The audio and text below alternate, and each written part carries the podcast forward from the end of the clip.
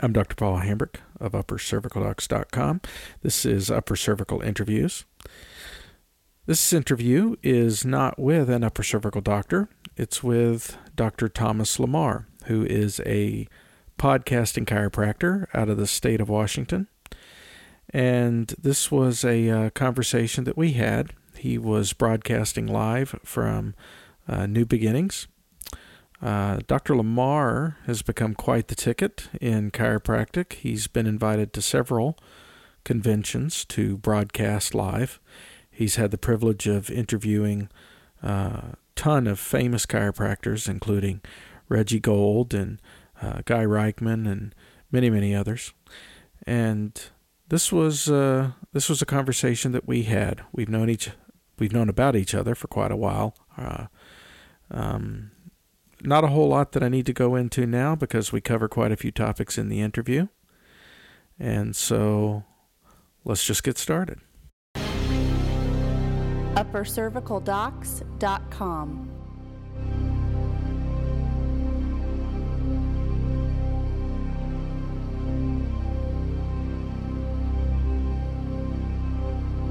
Welcome, everybody. Hi, this is Dr. Thomas Lamar of Spinal Column Radio. And I'm Dr. Paul Hambrick of UpperCervicalDocs.com. And I am coming to you on location at the Spring 2011 New Beginnings Chiropractic Weekend on the New Jersey coast. And I'm coming to you from a little podunk studio in the Ozark Mountains of Missouri. We're going to do something a little different today on the program, aren't we, Paul? Yeah, we sure are. you know, uh, we're actually simulcasting today. I'm a podcast chiropractor, and so is Paul. And I was just thinking, Paul, is this even possible with podcasting to a simulcast? Well, we're doing it. you know, we're just we're just kind of making it up as we go. And uh, I've never done anything quite like this, and I know Paul, you haven't either. Um, but uh, you know, let's just let's give this a show. Let's give it a shot. Yeah. Um, let me introduce you to uh, my listeners. Dr. Thomas Lamar is a chiropractor in Washington State, and he is a podcaster. You can hear him on spinalcolumnradio.com, like he's already said. And because I've been listening, I can reveal to you that he is the father of six. This is right. Last time I counted let, me, let, me introduce you. Uh, you're, you're, listening to uh, Dr. Paul Hambrick on UpperCervicalDocs.com. He is a podcasting chiropractor like myself, specifically, though, for upper cervical chiropractors. And of course, we're going to talk about that and find out why he's podcasting and uh, also hear his story. And uh, I thought a good way of doing this, uh, uh, I think originally I had said, let's do a, a, double interview of each other, but really what that is is a conversation. So we're going to have a conversation centered around various topics. Does that sound good? Yeah, that sounds great. And uh, Paul has uh, picked the topics. They're in, in, a hermetically sealed envelope right now. He's pulling them out. and so. as I open the envelope, topic number one How did we meet? You know, uh, I, I, got an email from you, as, as I recall, and uh, you said that you heard me on, was it on the podcast Answer Man, or, or was it Paul Ravens? Or, tell me, I don't remember. Um, I Cliff actually, yeah. yes, I actually uh, learned of you from Cliff Ravenscraft, the podcast Answer Man. Um, I uh, was desperately searching for somebody like Cliff Ravenscraft who uh, could, could uh, give me advice on various aspects of podcasting. And I don't know if you had just recently finished being a client of his, but for whatever reason, he was talking about you on a few of his shows. And so I went and looked you up. And that was right around the time that you were uh, releasing the episodes of BJ Palmer on the radio. And mm-hmm. what's interesting about that is I had just finished an interview interview with uh, a chiropractor, Dr. Gary Golombewski, who actually might be there this weekend at the uh, uh, New Beginnings seminar that you're at. You know what? Um, I have not seen Gary. However, I had the chance to meet him when I was here in the fall, the fall 2010 New Beginnings, and he came right up to me and uh, started showing me his slideshow. I'm like, I've, I already know who you are, and it was great. We we, we had a, a, great conversation, and um, but I haven't seen him this time. But but there's a lot of people here, so it's possible that uh, we just haven't uh, hooked up. Well, that's uh, at, at the same time you were publishing the BJ Palmer on the radio. I was publishing that interview with him, and uh, so I that's why I sent you the email because yeah, and, uh, and I I loved that interview that you did. By the way, it's it's inspired me to do something similar, and I've got something working on the side, and uh, hopefully we'll uh, get that out soon. But uh, just thank you for inspiring me with uh, kind of a creative way of doing a, a an interview that would involve you know like looking at uh, pictures. I think that's really cool. Yeah. Well, since then, our relationship has primarily been by email. That's right, and I, I think you know that's that's one of the powers of podcasting is that it it's brings people to you know it, it's a it's a form of networking and bringing people t- together for relationships and. Yeah you know, I'm I'm really pleased to know you. Um, not not only because you're a fellow chiropractor, but a fellow podcaster. And I think that's that's rather unique. Likewise, likewise. So, All right. Yeah, I, I just wanted to, to put this out there. Cliff Ravenscraft, for those of you who are listening, he is the podcast answer man at podcastanswerman.com. And he really is a wealth of knowledge. He does a podcast on podcasting. And uh, like Paul, um, you know, I had some experience of you know, talking behind a microphone, and um, you know, I used to do it as a kid, and, but I didn't know how to podcast because there's a lot there's a lot of stuff that goes on behind the scenes to actually get your voice out there. It's not necessarily incredibly complicated. There's just a lot of steps. And mm. so he was instrumental in helping me to kind of put it all together and uh, speed the learning up, the, the learning curve up quite a bit. Right. You know what? That's what it was uh, that he was talking about was your article, uh, What is a Podcast? Uh, mm-hmm. he raves about it, and uh, and I think uh, I think that's why he was talking about you. Maybe you had just published that, uh, but anyway, um, Dr. Lamar's well, "What's a Podcast" page is. Uh, uh, there's no equal to it. it. It really explains in depth and with great detail that anybody can understand exactly what a podcast is. Let me tell you the story behind that, and I think that you will understand, Paul. Um, as as a chiropractor, we encounter, or as chiropractors, I should say, we encounter people um, all the time that don't understand what it is that we do. And perhaps even you more, Paul, because you, you are an upper cervical doc, mm-hmm. and so that's another level of ex, of you know explaining. But the point is, is that we have to take a concept that is foreign to people and put it into everyday language so they can understand it and they can own it. Mm. And so when I started this idea of doing a podcast, I started talking to my patients about it before it even launched, just to kind of generate some excitement. Mm. And I actually was actually talking to the community about it. So I was trying to generate a buzz and let people know. And I was met with blank stares when I would say a podcast. They'd be like, "Whoa." you know and yeah. you know and i'm like so i started explaining what it is and, and it just became you know just blatantly apparent that and I just felt this tug because I explain things all the time. I was like, I got to write something, hmm. and because I had been I had been uh, reading a lot about podcasting, consulting with the podcast Answer Man, listening to his podcast, and I had so much information in my head, and I could just start to see it all come together like nothing else that I had seen to date. But I just was able to kind of tie it all um, into, into a, a piece that I wrote, and and so I I did that, and I had asked um, Cliff actually before I did it. I said, "Do you think that this would be interesting to people if I wrote something along that line?" And he said, "Oh, absolutely. You should give it a shot." Mm-hmm. And so I did it, and then I didn't even really tell him about it at first. And then I thought, "Oh, he might get a kick out of this," and so I emailed it to him, and he came back and he's like, "Where did you get this?" this is amazing. Did you write this? Oh my goodness, I can't believe this. I've been wanting to do something like this for a long time. And uh, and so he got real excited about it and goes, Do you, would you mind if I, can I talk about it? Can I direct my listeners to it and my clients? I'm like, yeah, that'd be great. And so that was kind of my, uh, my introduction. So here I am seven days into podcasting. We, we launched on January 1st of 2010 and he talks about me on his show. And we mm. instantly, because of his mass following, we instantly, we, we, we were global. Yeah. It was sweet. It was really a nice push. You know, I got to say, I was really impressed. Uh, uh, at one point, I uh, you must have made a blog entry about how you promoted your podcast because you had all these pictures up. You had a banner made. Yeah, made, I mean, you were treating it like a like a business, and uh, I, that was really really impressive. I mean, you were taking it seriously, and uh, I, I got to give you kudos for that. That that's. Um, well, I, I, don't you, know if if it was you know you you realize just how powerful something like this could be, so you need to take it seriously, or if this is how you do everything. But that was great. I feel like you're interviewing me more right now. Um, you know what? Uh, I have always had a love for for radio, and the idea that I get a chance to actually do a a passion of mine, you know, get behind a mic and talk, and I just it was just it was like a dream come true.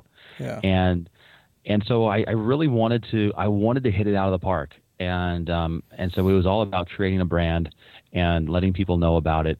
And so yeah, you know, um, I've I've done a lot to try to promote it to my community, not necessarily the globe, or however that's changing right now, but you know, especially I was trying to promote it, you know, just to the people in Kingston, Washington. Mm-hmm. Mm-hmm. And so I, I on my website, uh, if you go there, there's a page in the left-hand column called Promotion Bin, and I've just kind of shared some of the things that we've done. We've had a podcast party, and you know we've we were you know featured at the bank as the business of the month, and all I talked about my podcast and that kind of stuff. So it's yeah. it's all fun. Yeah. Well, we know you're from Washington, but is that where you grew up? No. I grew up in Newport Beach, California. Okay. And uh, basically was born and raised in the area, and uh, went to college and uh, came to the conclusion that I want to be a chiropractor. And uh-huh. so I looked at my options. And in Southern California, you at the time uh, there was, boy, there's no there's no choices anymore except one college. Um, but there there was Los Angeles College of Chiropractic, uh, there was Cleveland, LA, which is um, now shutting its doors, unfortunately. Mm-hmm. And there was another college that has since shut its doors, and the name is escaping me, but it looked like he was run out of a Motel 6. So there you go. um, but um, I went ahead and I chose Los Angeles College of Chiropractic. It was, you know, somewhat local, about an hour drive for me. And uh, that's, that's where I went to chiropractic college. What did your parents do? Were either one of them involved in healthcare or chiropractic? Um, no, absolutely not. Uh, my my dad is an art teacher, and my mom, uh, she was a stay-at-home mom, and then she ended up going to work and uh, got into uh, computers and uh, you know cost scheduling and I don't know things I really don't understand. But um, you know, she was she was working with techies, and uh, and you know, I, I do have um, a lot of medical people in my in my extended family. However, uh, there's um, a few doctors and some nurses and things like that. No chiropractors, mm-hmm. but um, a lot of medicine. Now, although I think there is there's an osteopath or two, but uh, I didn't know them well. Mm. What about you? Um, where did you grow up? Well, I grew up in the great state of Georgia. I grew up in Kennesaw, Georgia, the only town in the United States where it's illegal not to own a gun. Um, I uh, uh, was tremendously famous in the Southeast. I was Awesome Paul from Kennesaw. Uh, or no, uh, wait, that, that, that explains your your your handle on Skype. That's good. Uh, I actually just made that up, but I was oh, okay. Awesome Paul from Kennesaw. So self-proclaimed. Anyway, okay. uh, my father was. Um, uh, he was an engineer, or uh, he's a retired engineer. Uh, my mother uh, was a stay-at-home mom, and um, I went to Life University because same thing. It was close to home, uh, mm-hmm. uh, and it was uh, where my brother-in-law was going to school. My brother-in-law is uh, Stan Pierce Jr. Um, within the upper cervical community, the Pierce family is fairly well known. Uh, his father has been a well, Stan is a fourth generation chiropractor. Uh, his grandmother used to entertain B.J. Palmer um, uh, because his grandfather was uh, good friends with the with BJ and um, BJ Palmer swore that her fried chicken was the best in the universe. Really? And, uh, yeah. and Did, uh, didn't know that BJ was a fried chicken man. apparently, well, actually, uh, BJ Palmer was a, uh, a ravenous carnivore. Uh, there, there's supposedly a um, oh, I can't remember uh, the name of it. There was some healthcare practitioner that uh, had a relationship with BJ that used to always tell him he was going to die of colon cancer because of all the meat he ate. And um, I think he did, did, Isn't that what he died from? Didn't he die from colon cancer? I don't remember. Yeah. Anyway. Yeah. Yeah. Uh, okay. So, yes, he loved fried chicken and he loved Mima's fried chicken in particular. Very interesting. Yeah.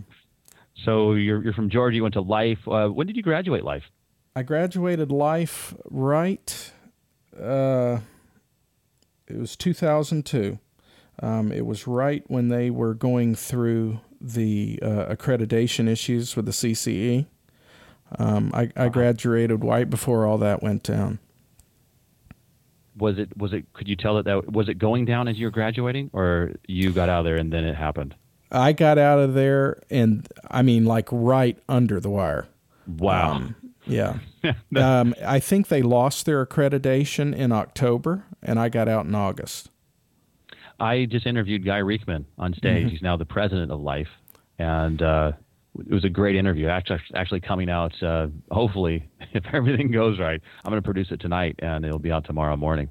Oh, but wow. that, that that was amazing. Um, interviewing Guy Riekeman on stage in front of what had to be about 500 people out there in the audience, and they they were going ape. Wow, wow, it's, yeah, it's quite a charge. Yeah, I remember when uh, uh, I was still pretty involved with the school even after uh, I graduated. Just just right there at the very end, mainly because I still had friends going there, and I remember how uplifting it was when it was announced that Guy Riekeman was coming in. And in retrospect, from a technical standpoint, Life never really lost accreditation. Um, it, it, was it was really a mess, you know. Mm-hmm. Um, but anyway, uh, that's where I went to school. And um, what topic like we, are we on, Paul? Yeah, we're, we're on. Uh, uh, I guess the next topic would be how were we introduced to chiropractic? Well, let me um, ask you that. How are you? How? And actually, that that's a question that I've been asking people behind these microphones this weekend. Tell us your story, Paul Hambrick. How did you fall into chiropractic? I grew up under chiropractic care. My mom loved to go to the chiropractor, but uh, we didn't go. We went to very um, symptom based chiropractors. Uh, they talked the subluxation talk, but it was obvious that their actions were not subluxation based. Now, I didn't know this at the time. Um, I honestly believe that chiropractors were just glorified masseuses.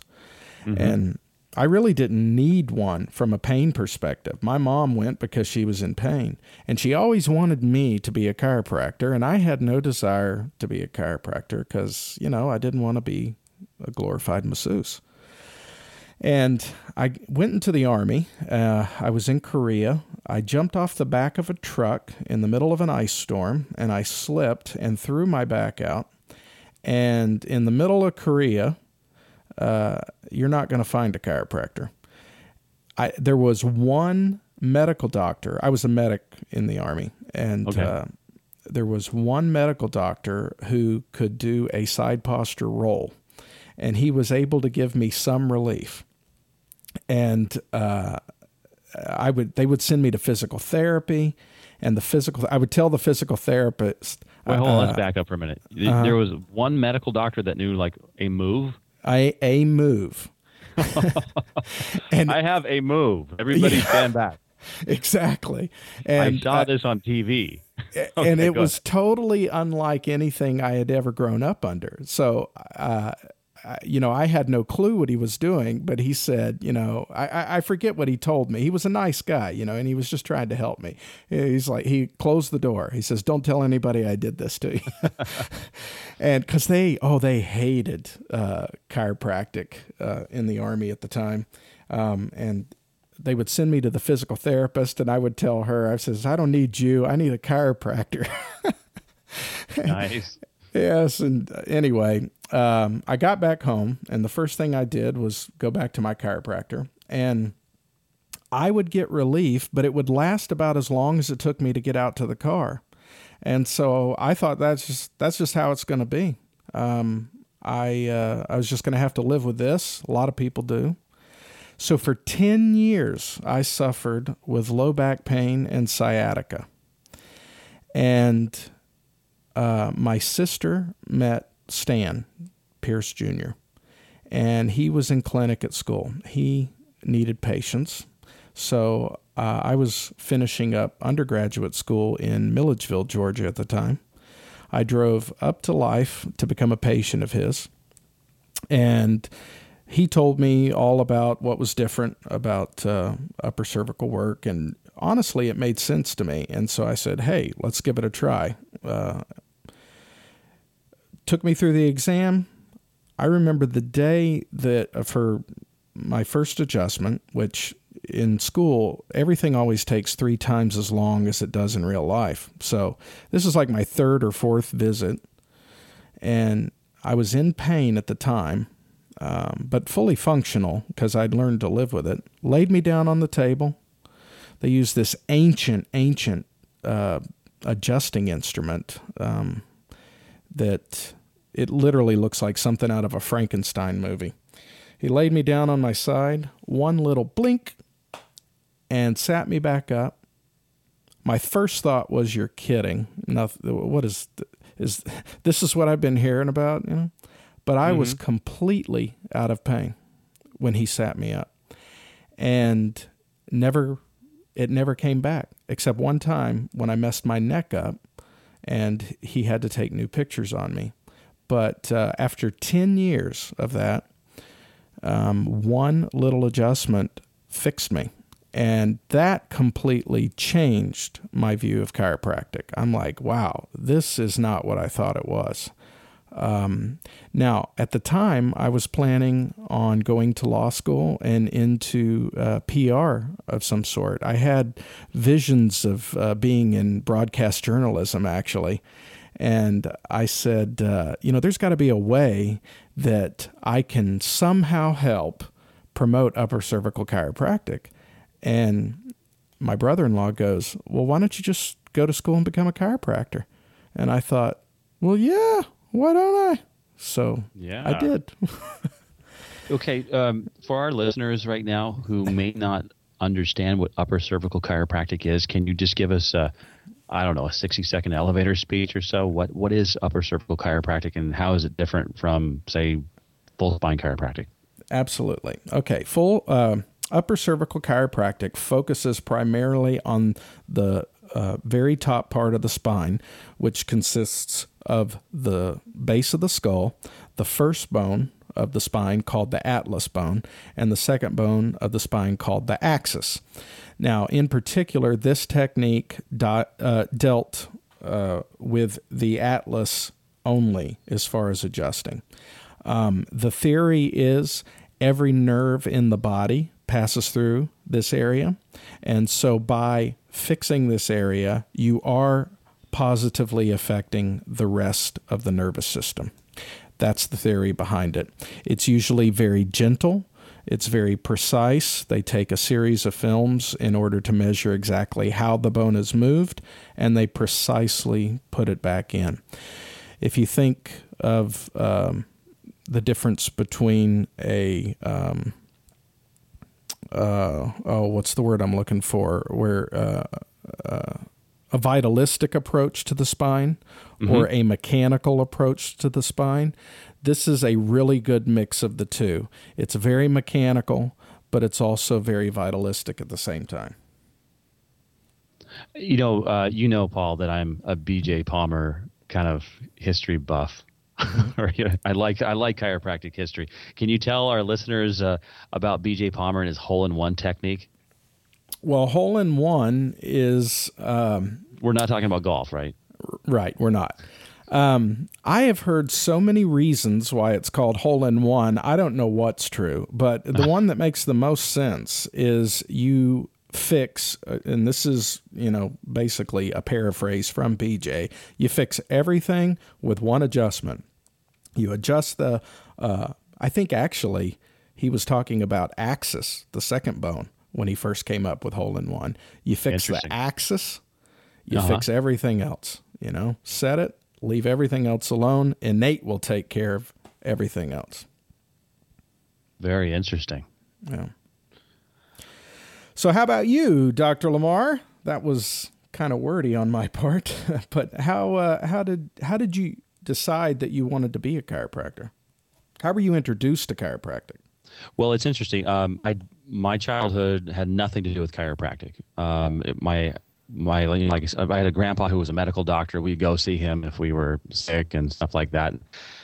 You know, chiropractic wasn't even in my, in my vocabulary. I remember um, early on in college seeing a chiropractic office, and you know, just it just wasn't even on my radar. I, I didn't even really consider it. If you had asked me, you know, early on in college, like, what's a chiropractor? I would have said, um, um, somebody, I, I, probably would have put it on the same par of equivalency as a podiatrist. I would say, oh, that's a spine doctor, you know, like mm. a podiatrist, that's a foot doctor. Um, I wanted, I think it was around ninth grade, I wanted to be a medical doctor. Um, I'm fascinated by the, the, human body. And so the classes that I took in high school really were with that in mind. And so I took a lot of um, sciences a little earlier so I could take some upper division, you know, AP courses. And, uh, and that was kind of my, my track, if you will. I, I, got into um, the University of California, Riverside, and did their pre med kind of uh, classwork and actually started volunteering in the hospital and did that for three straight years. And I got to the point where it was time for me to plop down some money for the MCAT test. And the MCAT is the SAT for medical schools. Yeah. And you know, and I was going through a lot of kind of turmoil in my head going, I don't know if I really want to do this. And when I actually had to like, you know, put uh, you know, break out a checkbook and write a check, I was like, "Oh man, Lamar, are you really serious about this? You know, I just, and I was just like, ah. Oh. And, you know, I, had been volunteering in the hospital, which was a great program. Uh, Riverside General Hospital had a pre med rotation program. And I had the opportunity to basically put on a white coat. They gave me a stethoscope. So I looked, uh, you know, official. And I got to like hang out with the medical students and the residents and just be a fly on the wall. Uh, and, and, it was cool. I did that once a week for three hours. And there was even a time um, during break where I said, I want to live the hospital like the medical students do. And, and I got to do that. And, uh, but I will say throughout all that experience, I never came in contact with a doctor that was excited about what he was doing. Mm. They were all and many of them actually came up to me saying, "Why do you want to do this seriously?" And you know, granted, you have to understand that I was talking primarily with residents who, you know, were on doing these seventy-two-hour shifts, and they were, you know, just dead tired, and which is, I think is just horrible. They have to do that, but you know, nobody was excited. Nobody had purpose. Nobody had drive. And you know, I would say, "Well, I want to help people." And I remember one uh, female um, intern saying to me once, "If you want to help people, why don't you sell hamburgers? That would help them." you know, feed them a meal. And, uh, I was like, oh man. Um, and so here we are doing the MCAT uh, signups, and I was like, I just don't know if I want to do this. And right at that time, the University of California, Riverside was having a health uh, careers day. And I was like, I'm going to go to that thing. It was like a fair, right? And mm-hmm. uh, I, am going to look at every booth. I don't care if I've said I don't want to do it. I'm just going to look at everybody and just kind of give everybody a fair shot because I really feel that health, something in the health profession is what I want to do because I'm so fascinated with the human body. And so I looked at everything from podiatry to dentistry to physical therapists, uh, physical therapy rather, to this thing called chiropractic, which honestly I didn't know much about. And keep in mind, this is really um, well pre-internet from a popular standpoint you know we couldn't get on the internet and do research like we can now. Mm-hmm. and so i didn't know much about it so but i got everybody's brochure and i kept coming back to this thing called chiropractic. Again thinking it was just for the spine and as i started reading his literature i was like wow this is much bigger than i was giving it credit for. Um, because i guess what attracted me to medicine at the time was if i was ever on a desert island and somebody's like is there a doctor around? I need help. I wouldn't be like hey i can help you. Yeah. you know not like, oh, I'm a podiatrist. If you don't have a corn, I'm sorry. you know, I can't help you with that. I just deal with feet. So I wanted to be able to help the whole person. And this idea that chiropractic is able to help the whole person. And it was in a way that rocked my world. The paradigm of, of health that chiropractic was standing on was so foreign to me. I was just like, oh, I've got questions. You know, and, and so I, I remember calling up this chiropractor because he said, Here's my card if you ever need to talk to me. And I said, Can I come down and talk to you? And this guy was so great. He said, Come on down. I get off at five, or I think it was, let's say. Er, and um, on a Monday, and I went down there and I stayed there for like three hours, mm. and we just talked, and I started to really get excited about chiropractic. And I was like, this is great. So I went home and I cracked open the yellow pages and I started calling all the chiropractors in the area and asking them if I could come over and talk with them. And, um, you know, each chiropractor, and no one said no, by the way, each chiropractor that I talked to, they all had this common thread. And the common thread was they were excited about what they were doing. Some of them were even jumping off the walls. They were so excited. And I was like, oh, I, this is what I want to do. And keep in mind, I hadn't even been adjusted at this point, but I mm. have had low back pain for since the age of 14. I had mm. lifted a snow cone machine at the neighbor girl's birthday party trying to be helpful, and uh, something was. I felt something slip in my back, no pain at the time. The next day in the high school PE class, we were playing flag football. Somebody threw a ball, and it, it was over. I was just like mm. pretty much collapsed, and I had a bad back, and that's who I was known as Tom with a bad back. I had to sit out PE for a long time. We went to the medical doctor. He said, "Bend down, touch your toes." He goes, "I know what's wrong. You know, you've strained your back, and here's um here's a prescription for naproxen, mm. Which is Aleve. But mm. back then it was it wasn't over the counter. But who cares? So the point is, that's what he gave me, and he said no right. PE, and I mean, wow, how exciting was that? I lived with back pain throughout my entire teenage life. Wow. And then we found this thing called chiropractic, and I was really, I was just I was sold on it just because I bought into the concept and the people were excited and they were driven. And then my back went out almost like clockwork. You know, I was lifting the Christmas tree or whatever, and and it went out. And for the first time, I was like, okay, let's give this thing a shot. Because typically, when my back would go out, it was like it's I could count on two or three weeks of just misery and just trying to work through it. And this guy put me on my side gave me an adjustment, and it was just it was a miracle adjustment. You, we we all have them. Um, you know, I was doing cartwheels afterwards. My my pain went from you know a, a 99 out of 100 to like a two. And it was just amazing because I had never had that kind of pain reduction ever, as well as the return of function. And that was just, it blew my socks off. And I was like, where do I become one of these? This is yeah. what I want to do. And I'll tell you, Paul, as soon as I made that decision, everything in my life started gaining clarity. It was great. Hmm. You know, it's interesting uh, uh, right there at the very end when you mentioned it was more than just pain relief. And that's exactly how I would have explained my uh, situation too. I had had relief before. Uh, but when I got up off the table, it was something different. It wasn't just relief, the problem was gone. And it's something that's hard to put into words. And it's interesting that you had the exact same experience. Mm hmm. That is interesting, and we both became chiropractors. well, now you went to um, Los Angeles, uh, LACC, right? That's that's what you said, correct? Yeah, LACC. They've since changed their name, but that I'm sticking to the LACC. I don't like changing names. now, my impression has always been that they are not necessarily a subluxation subluxation based school. Is that correct or incorrect? Oh, absolutely. Uh, subluxation was a bad word on campus. Uh, it, it, wasn't even mentioned, and if you'd say it, they'd be like, "Oh, we don't, we don't, we we, we call it segmental dysfunction and or whatever they call it." And I think it was segmental dysfunction. Yeah, subluxation so, was wasn't wasn't used, and um, but I, I knew the word. And you're right. It's it's LACC. Uh, kind of the joke around is you know if you want to become a paramedic, go to LACC. and that's pretty much what happened. Well, so how does a chiropractor who goes to a school like that end up becoming such a principled subluxation based chiropractor? God. okay. I mean, well, you know. Okay, so you know that's uh, yeah, God.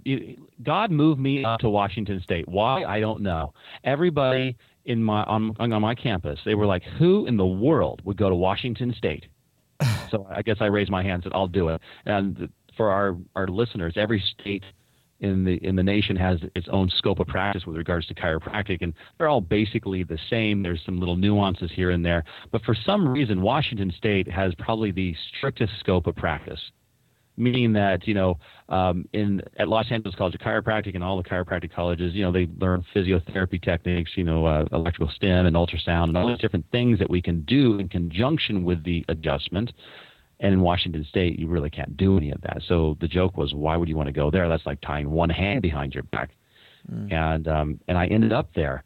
And I'll tell you, you know, I I graduated very confused as to, you know, I I didn't value the adjustment like I value it now. But by moving up to a state where everything else was taken away from me, basically, and all I could do was use my hands, it kind of causes you to fall in love with chiropractic for the right reasons.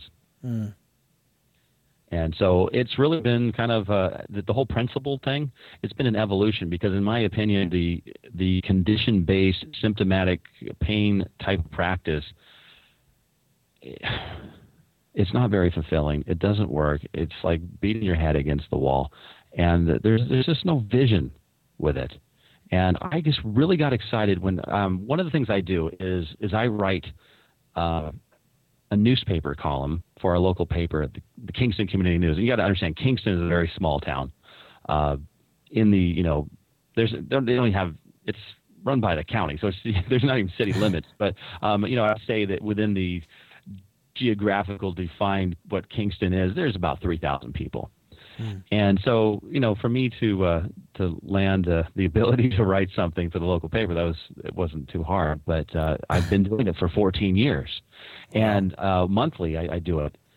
And I've written a lot of articles on chiropractic, and some of them have been, you know, just downright condition-based articles, and which is okay. But yeah what really kind of just stoked my fire, Paul, was when I started writing articles that challenged people's way of thinking and really started to kind of get in tune with the the principled chiropractic um, you know principles rather you know uh, about you know how our bodies are self healing and self regulating and um, really you know just rocking people's world. As an example when I was investigating this thing called chiropractic I could not understand how somebody could have their headaches go away.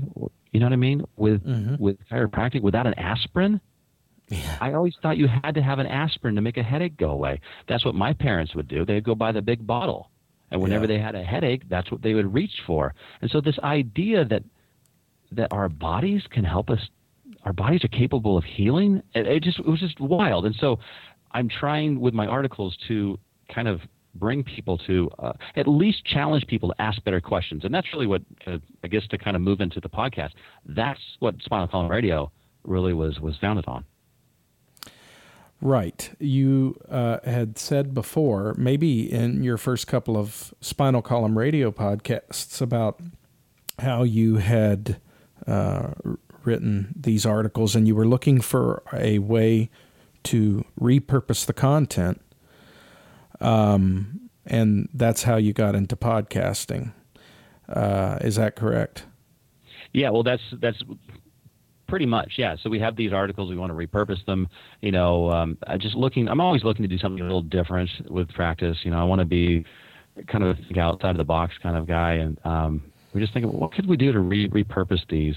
And the idea of a podcast came up. And if you listen to say episode zero, I kind of get into this, but you know, I've always enjoyed talking behind a microphone, and uh, probably I was podcasting before podcasting was was possible, and this idea that you know we could um, actually podcast, I could actually get behind a microphone again, and it would be legitimate, and we, we could actually it could help people, and I could combine the passion of chiropractic with my just love for you know talking behind a mic.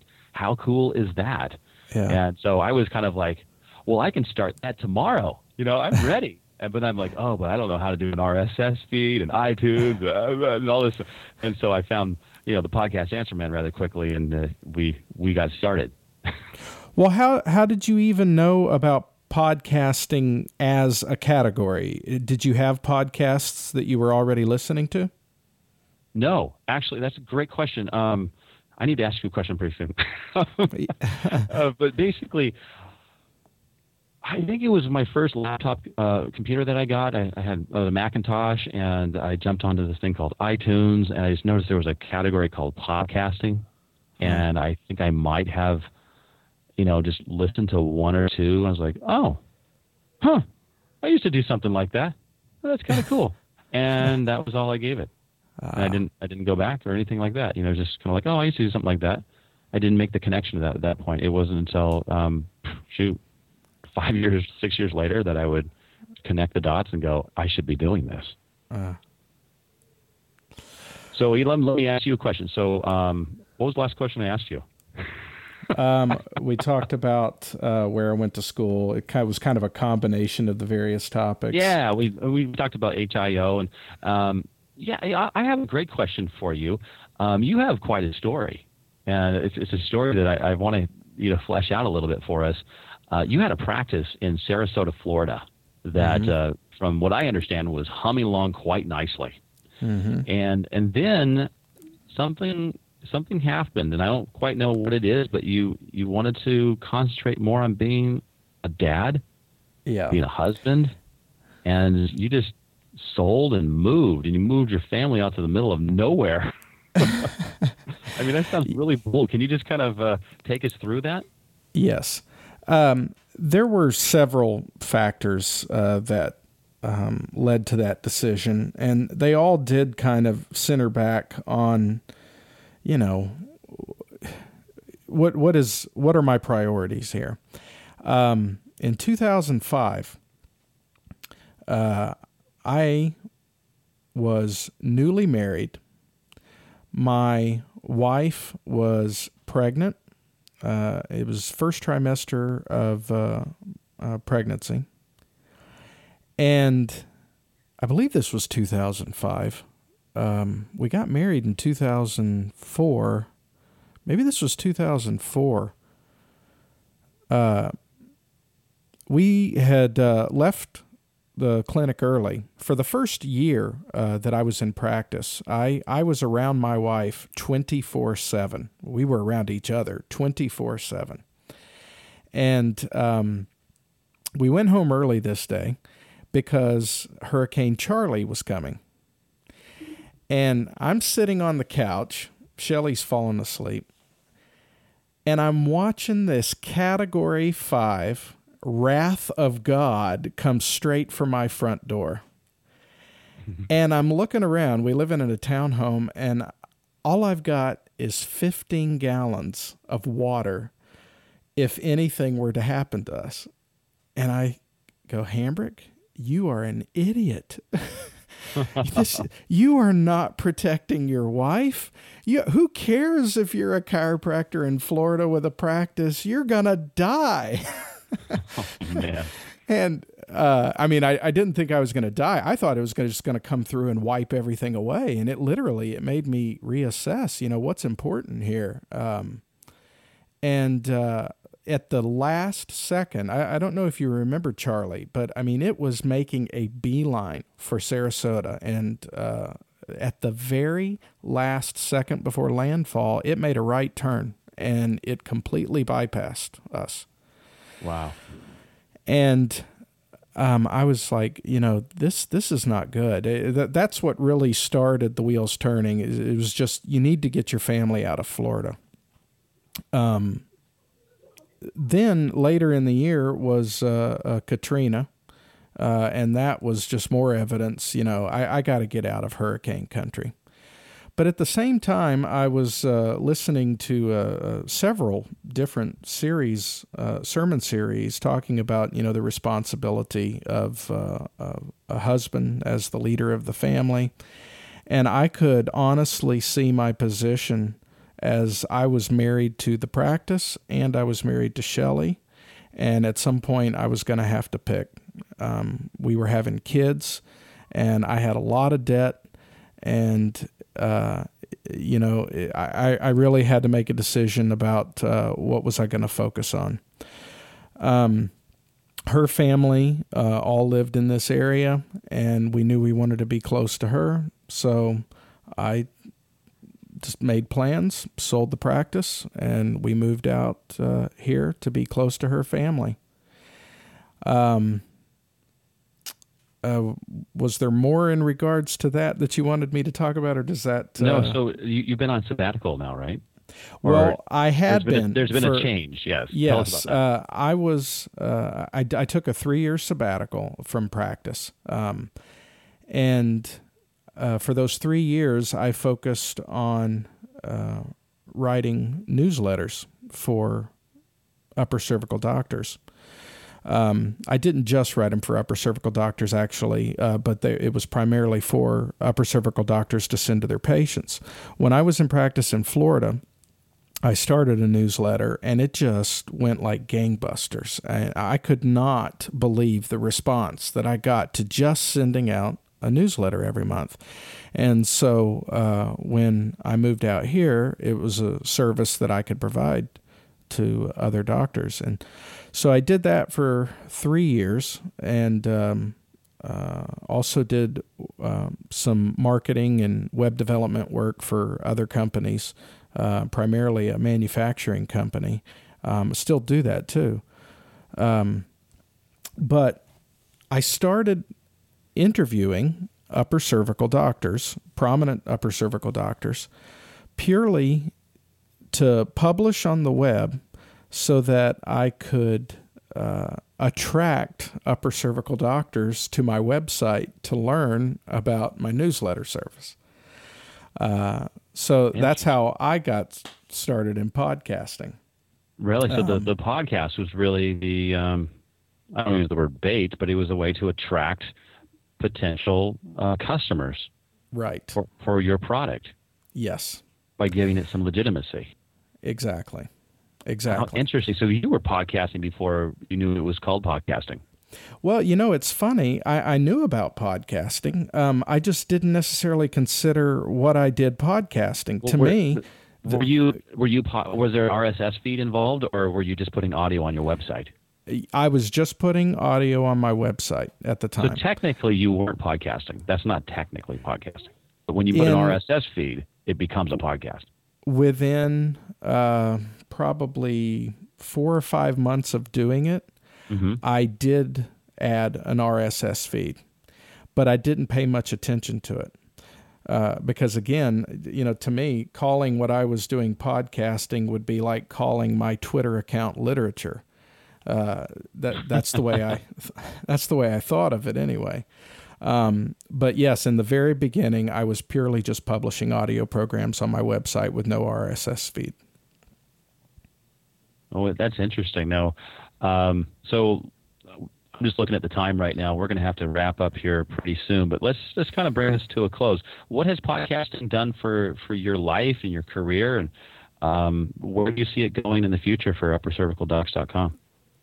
Well, the main thing that it has done is uh, it, it's made me an authority figure within the industry. Um, uh, Mm. That's the biggest impact that it's had. I have not personally had the opportunity to use it yet to attract patients, but I do know that it is creating um, uh, new patients for doctors that I have interviewed. Um, I had one doctor who told me that uh, there was two upper cervical doctors in their town, and uh, they were deciding. I think they lived uh, right in between both of them, and she couldn't decide which one to go to.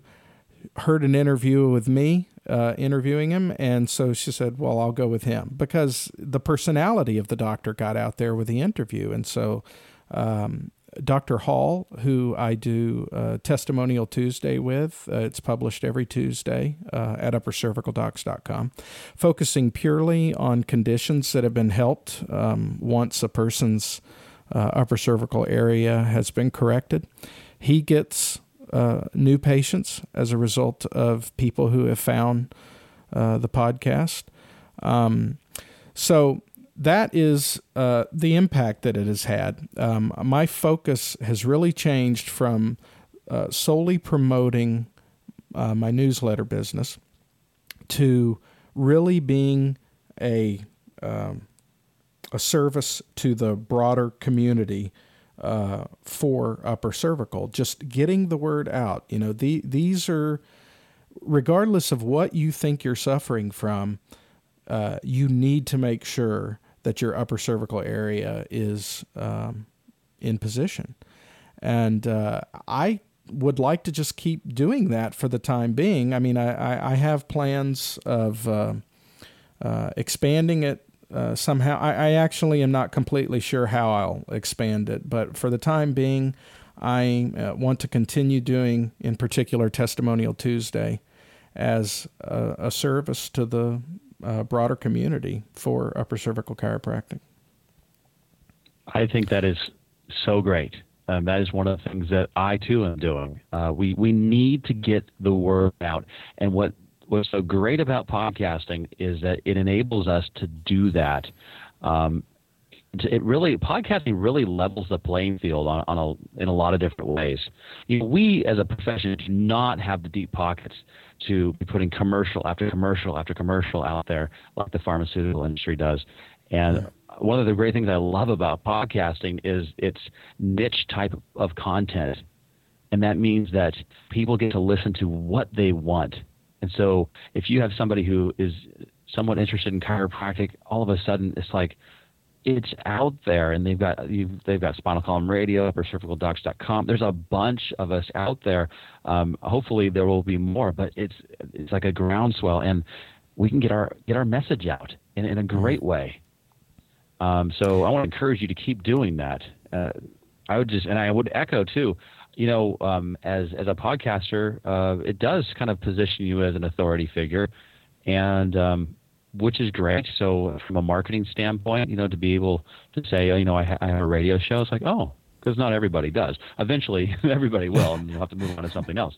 Um, but uh, you know, that's just uh, that's kind of how that is. But it, people are starting to come in here now.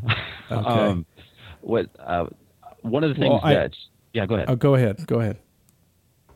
Oh, I was. Uh, you, you you mentioned another thing that, that kind of was was was exciting to me. Oh, and that's the the fact that when you listen to a podcast, and Cliff Ravenscraft t- talks about this all the time. He goes, you know, you are connecting with that person, mm-hmm. and so I will have um, an example that that I'll, I will share is uh, that there, there's this one patient that came in, brand new patient, found out that we had a podcast like, oh, cool. And we have some you know, little marketing material to show him where to go and to, to listen to him. And he comes back for his second visit. As a, as a matter of fact, to to clarify, it was his wife that came in. He came with with her, and he was going to hold off for a while because of finances or whatever. He goes, let's get my wife taken care of first.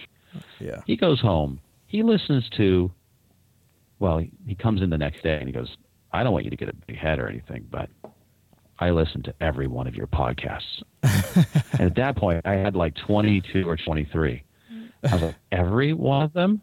And his wife nods. She's like, every one of them. they were going on all the time in the house. And and it was just kind of cool because it's like I could he he knew what I was gonna. I was like, so I was about to say something. You go, oh, I know, I, yeah, I know what you're gonna say because you've already said. It. I've heard it on you know episode whatever. And so it's kind of like he already knew me. There was a relationship. It was a one way relationship at that point. But he knew yep. me. He had already bought into me, and and he was he started chiropractic care that day. Mm. He's like, oh, we shifted some things around. I want to start now. Oh wow. so that was that was pretty cool. And you know that's just that's one example. I you know i i guess full disclosure i don't have streams of people coming in and saying i heard you on the podcast. Yeah. i think that can change. Yeah. um you know it's, you just can't start a podcast tomorrow and think that you're going to have you know 10,000 listeners. It just doesn't happen that way. And not every topic is ever going to do that either. You know if, if you're doing a, a, a podcast on uh you know bird dog training or something like that, you may not have a lot of people that listen. But I will right. tell you, the people that do listen, they're committed to your content and they can't get enough of it. Right. Well, for you in particular, it seems like your direction changed dramatically. You initially started uh, a patient service and kind of became an industry service. You know, you're right. Um, and I, all I can tell you is that I don't know the direction that this is really going. I'm kind of holding on for the ride. But uh, we started out doing a lot of podcasts meant for the lay public, and then I did the uh, BJ Palmer on the radio uh, series, and that caught the attention um, of a principal chiropractic group out here on the East Coast, New Beginnings Chiropractic Weekends. And before I knew it, I was on the phone with Dr. Jim Dubel. He says, "You got to come out here, and you've got to interview our big name speakers."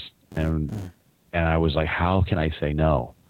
And uh, so we we went ahead and we we started doing that. So I've been doing a lot of interviews, and then uh, from New Beginnings we went to California Jam with Billy DeMoss, and then we're back here at New Beginnings again. And you know, I've got after after today, whew, about 75, 80 um, interviews with really great chiropractors. And I, I can't even, you know how it is podcasting. It's hard to get those out.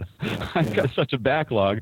But uh, I will tell you that getting behind this mic and talking to these chiropractors, it's been it's been this evolution revolution for me. You know, it, it came at the right time, and I'm I'm just um, I can't get enough of it, and I, I'm just feeding off of what these these chiropractors are talking about, and uh, really getting stronger and stronger in my convictions for chiropractic as I do spinal column radio.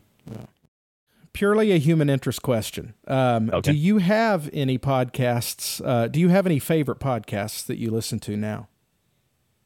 That are not my own? Yes.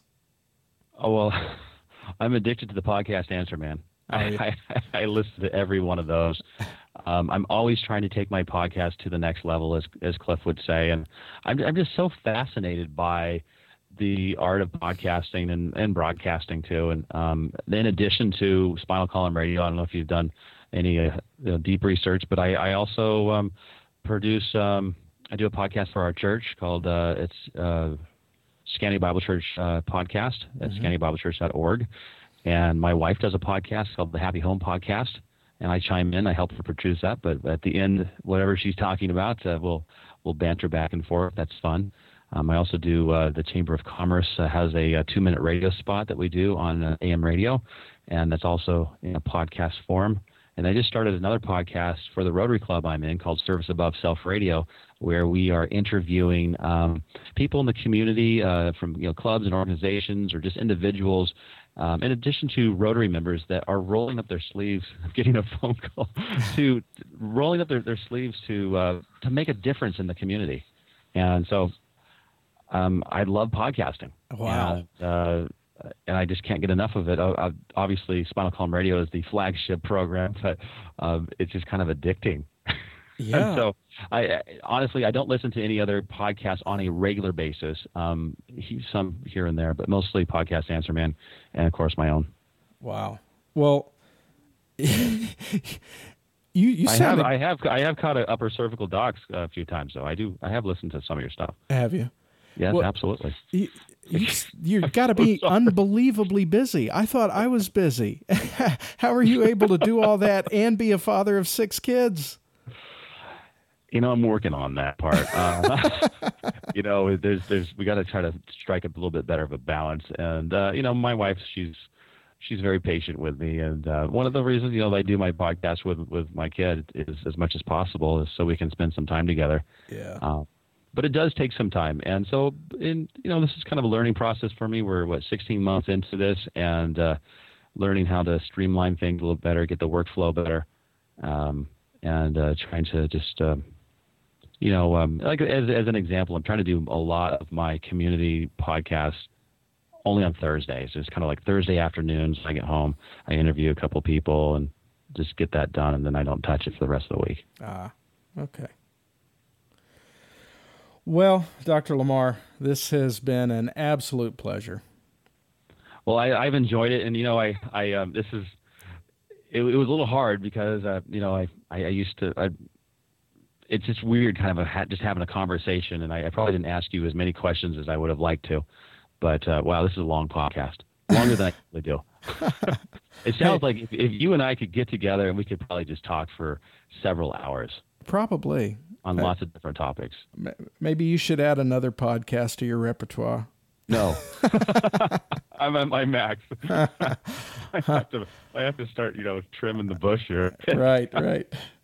All right. Well, thank you, Dr. Lamar. Uh, and thank you, uh, Dr. Paul Hambrick of uppercervicaldocs.com. What a pleasure it has been to talk with you. I've been looking forward to uh, getting on Skype with you for, for quite some time, and uh, it's just kind of neat that we were able to do it while I'm here at the New Beginnings Chiropractic Weekend Conference. Absolutely. And uh, you can check out Dr. Lamar at spinalcolumnradio.com. Thanks a lot. You have a good weekend and make sure that uh, uh, you get plenty of rest after all this excitement. Thank you, Paul. What a pleasure, and God bless you. You too.